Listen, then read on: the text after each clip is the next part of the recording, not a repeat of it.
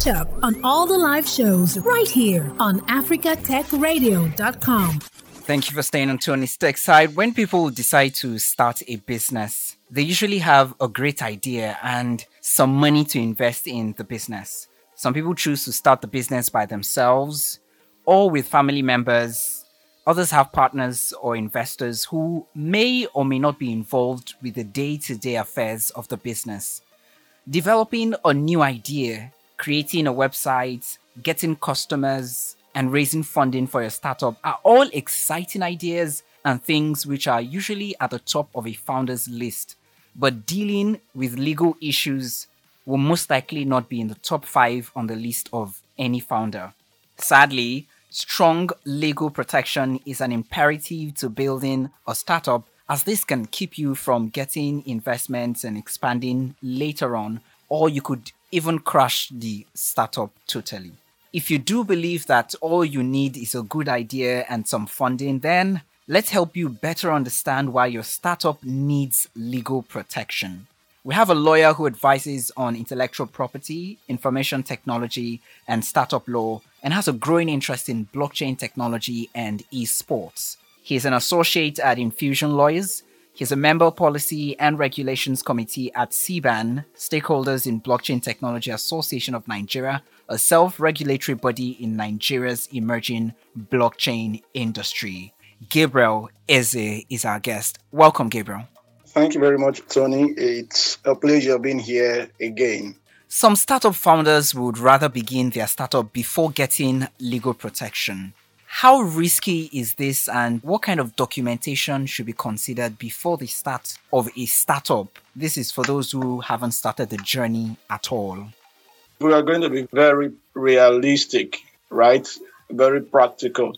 It's not everyone who gets to start something who, or who thinks he or she has a million dollar idea that almost immediately would start considering legal protection for his our startups.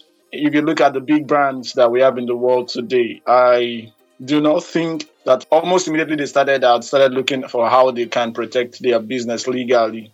But along the line, this is something startup founders must realize that depending on the kind of startup though founders must realize that it's very very essential if they are going to scale their business to the next phase or if their business will become that next big thing in the market or in the field where they play so i'm saying that it's not necessarily the case that as soon as one starts his or business or founds a startup and that they immediately um, go for all the legal and satisfy all the legal requirements.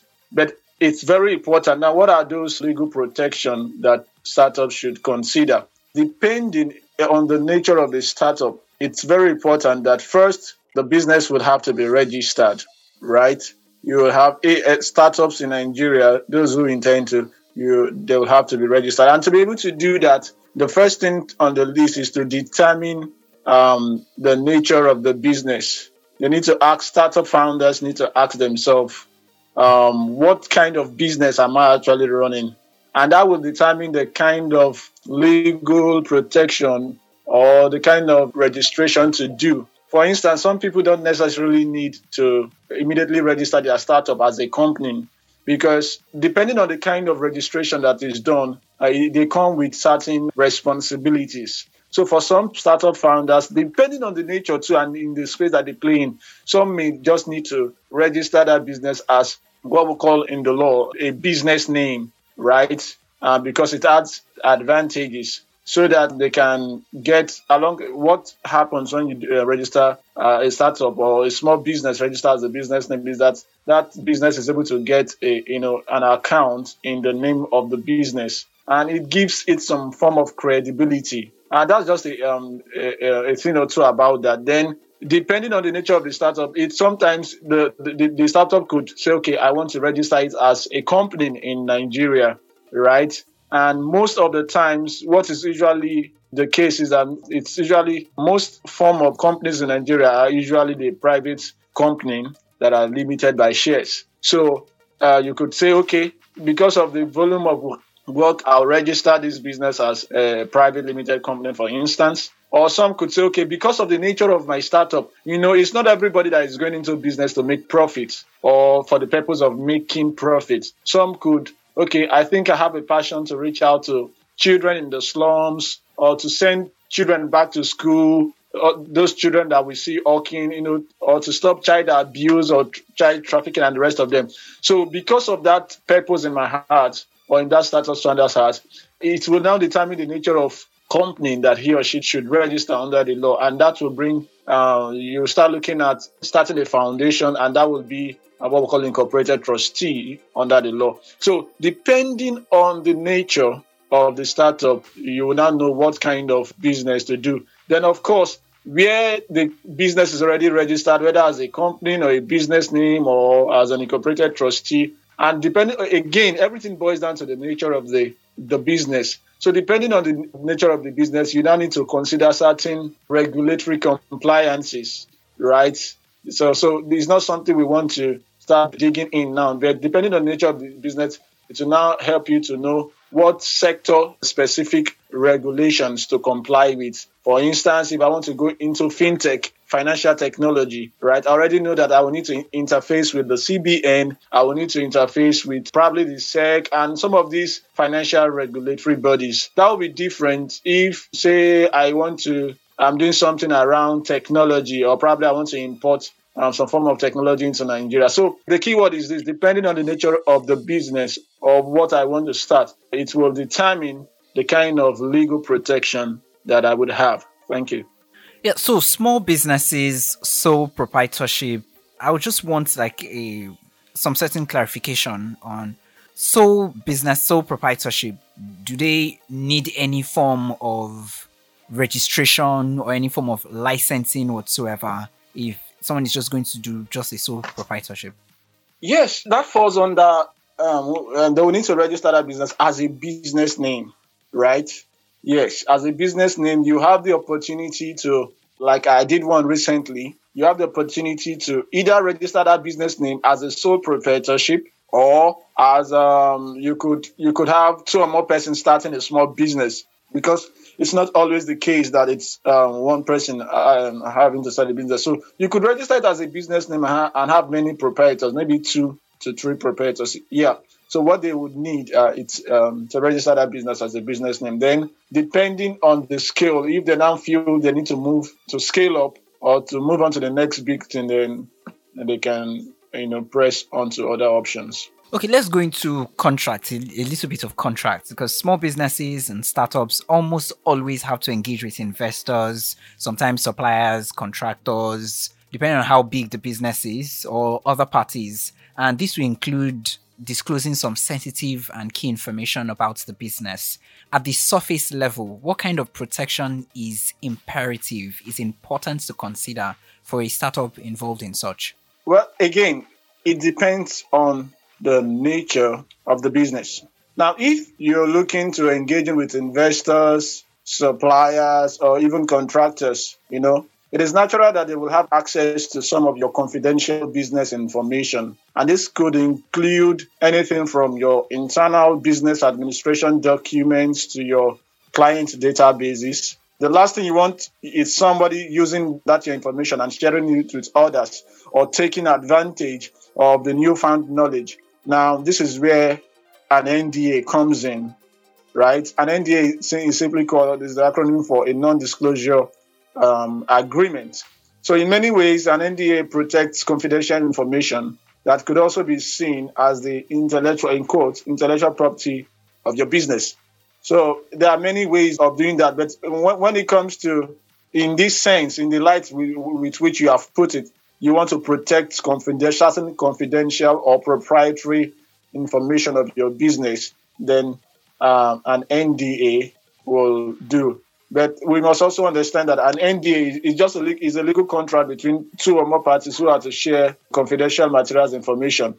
So now, what this means is that it's not binding. If you if I enter into an NDA agreement with you, it's not binding on any other person other than you and me, the parties to the agreement. So NDA basically is not something you register. There is no law requiring, no requirement under the law for the registration of an NDA. But once it is contracted into or entered into, the law recognizes it. But we must also know that it has its limitation. Let me just see. So when do one need an NDA? I think it's very important because some persons, it's not enough to just talk about an NDA. I'll just give, um, say, three reasons. One is when you are entering into a business deal. It's very important.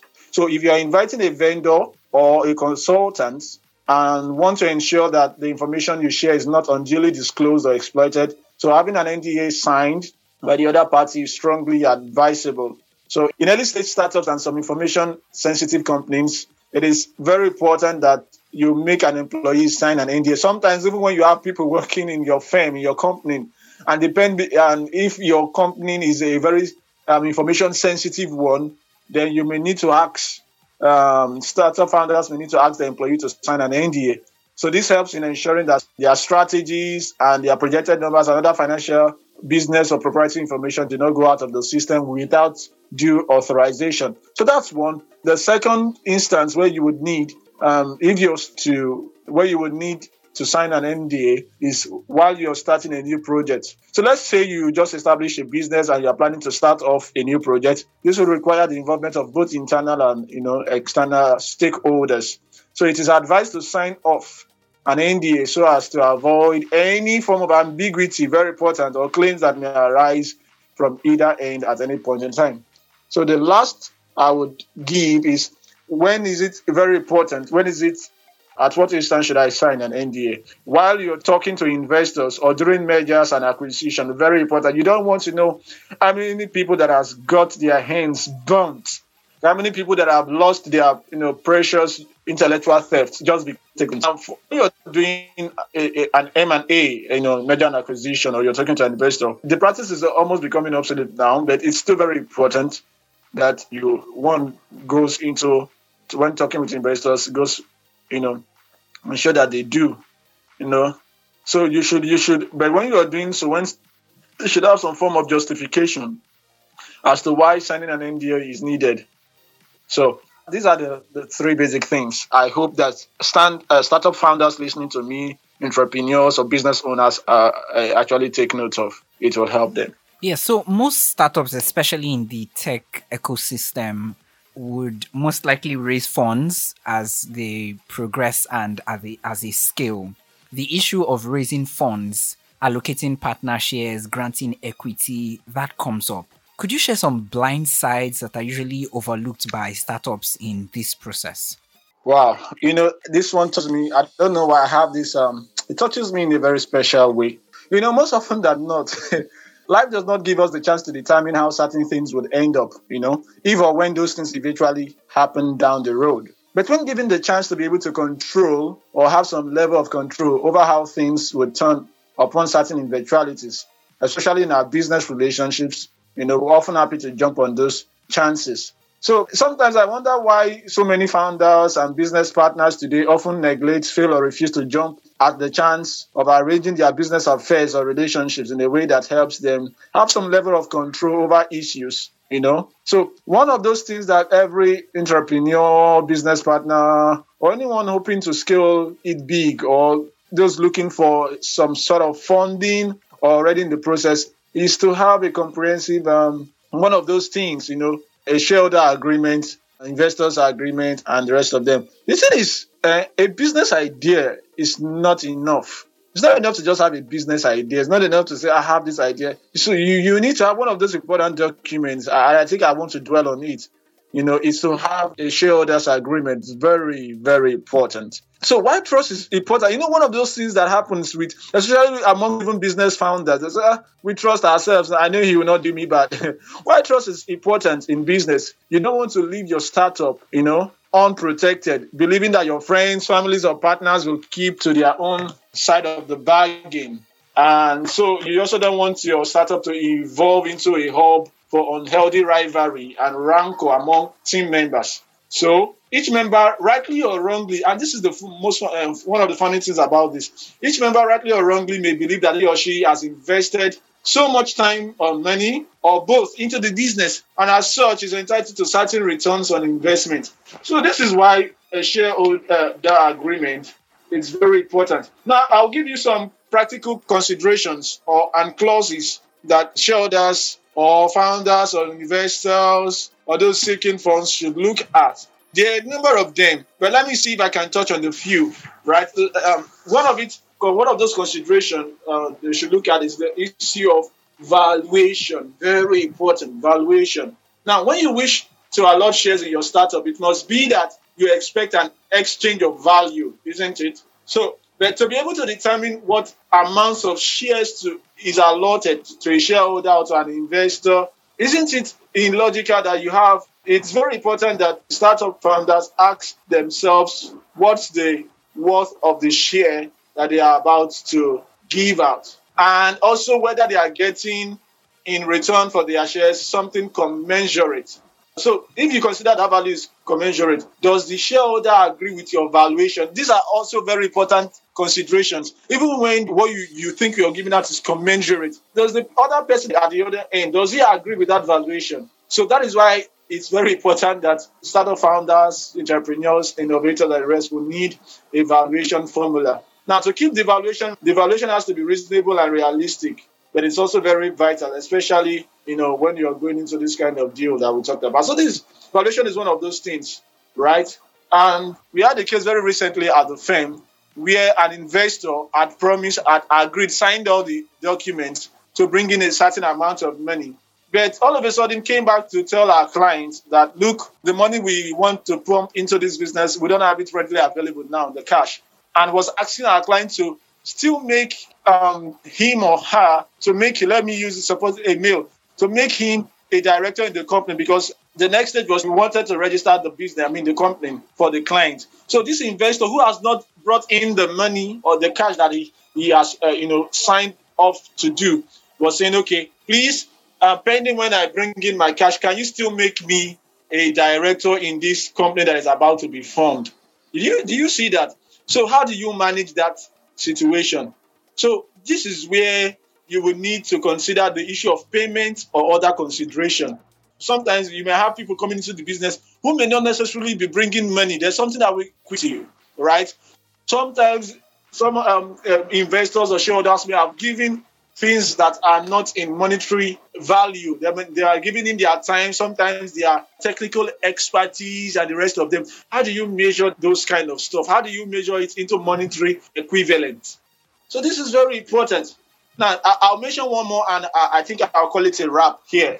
There's something called vesting. It's very important. If a startup or business fails to insert a vesting clause in his or her shareholder agreement or even an investor's agreement, you know, the unintended consequence is that upon allotment of shares to the shareholder, transfer becomes absolute, subject to no conditions. And this is highly risky.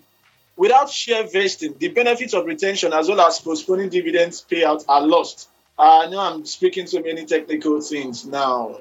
Uh, let me see. I need to break it down a bit.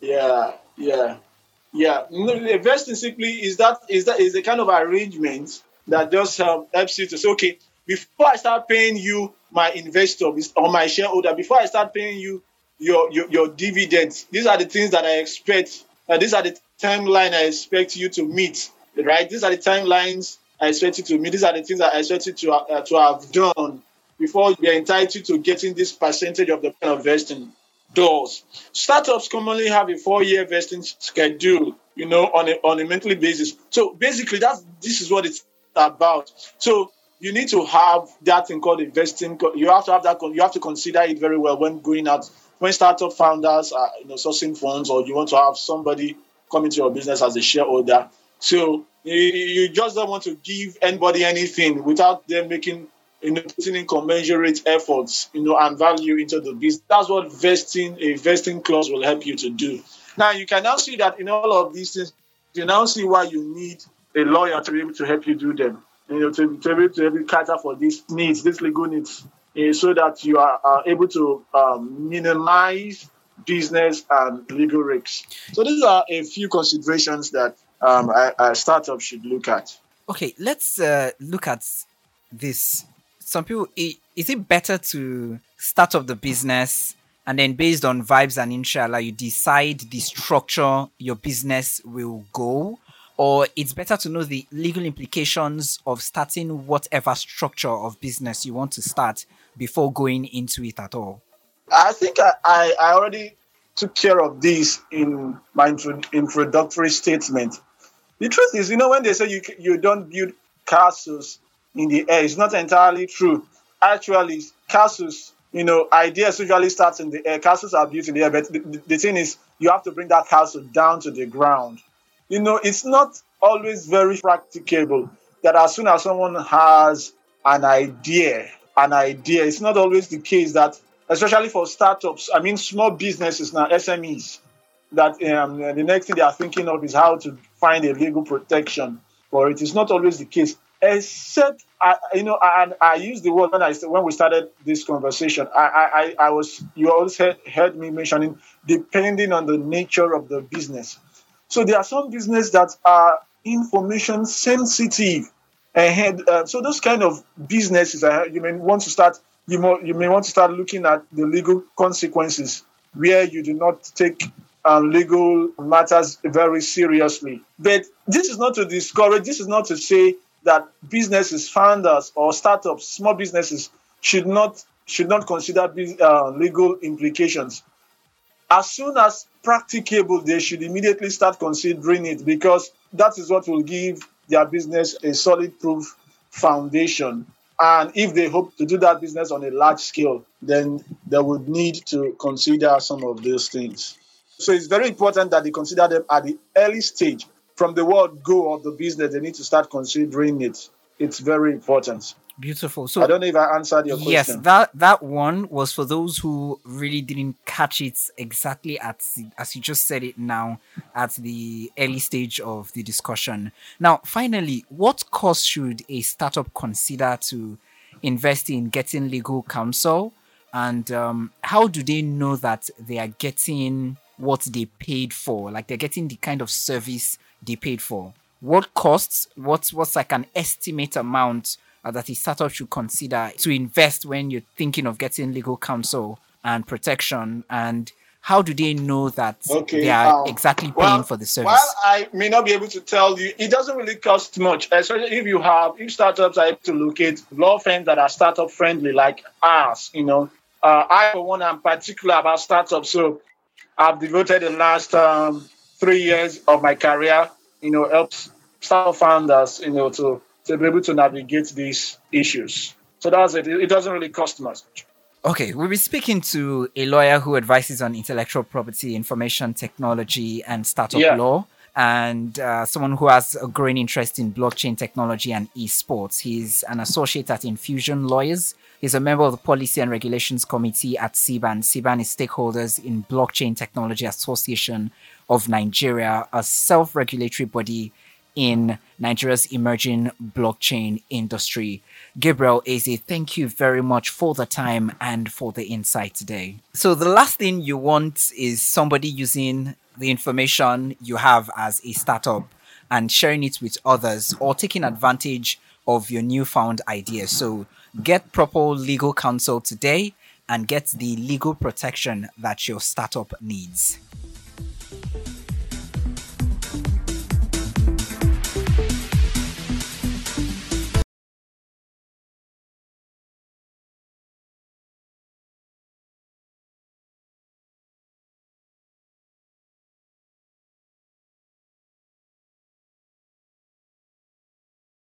Thanks for listening, and don't forget to catch up on all the live shows right here on africatechradio.com.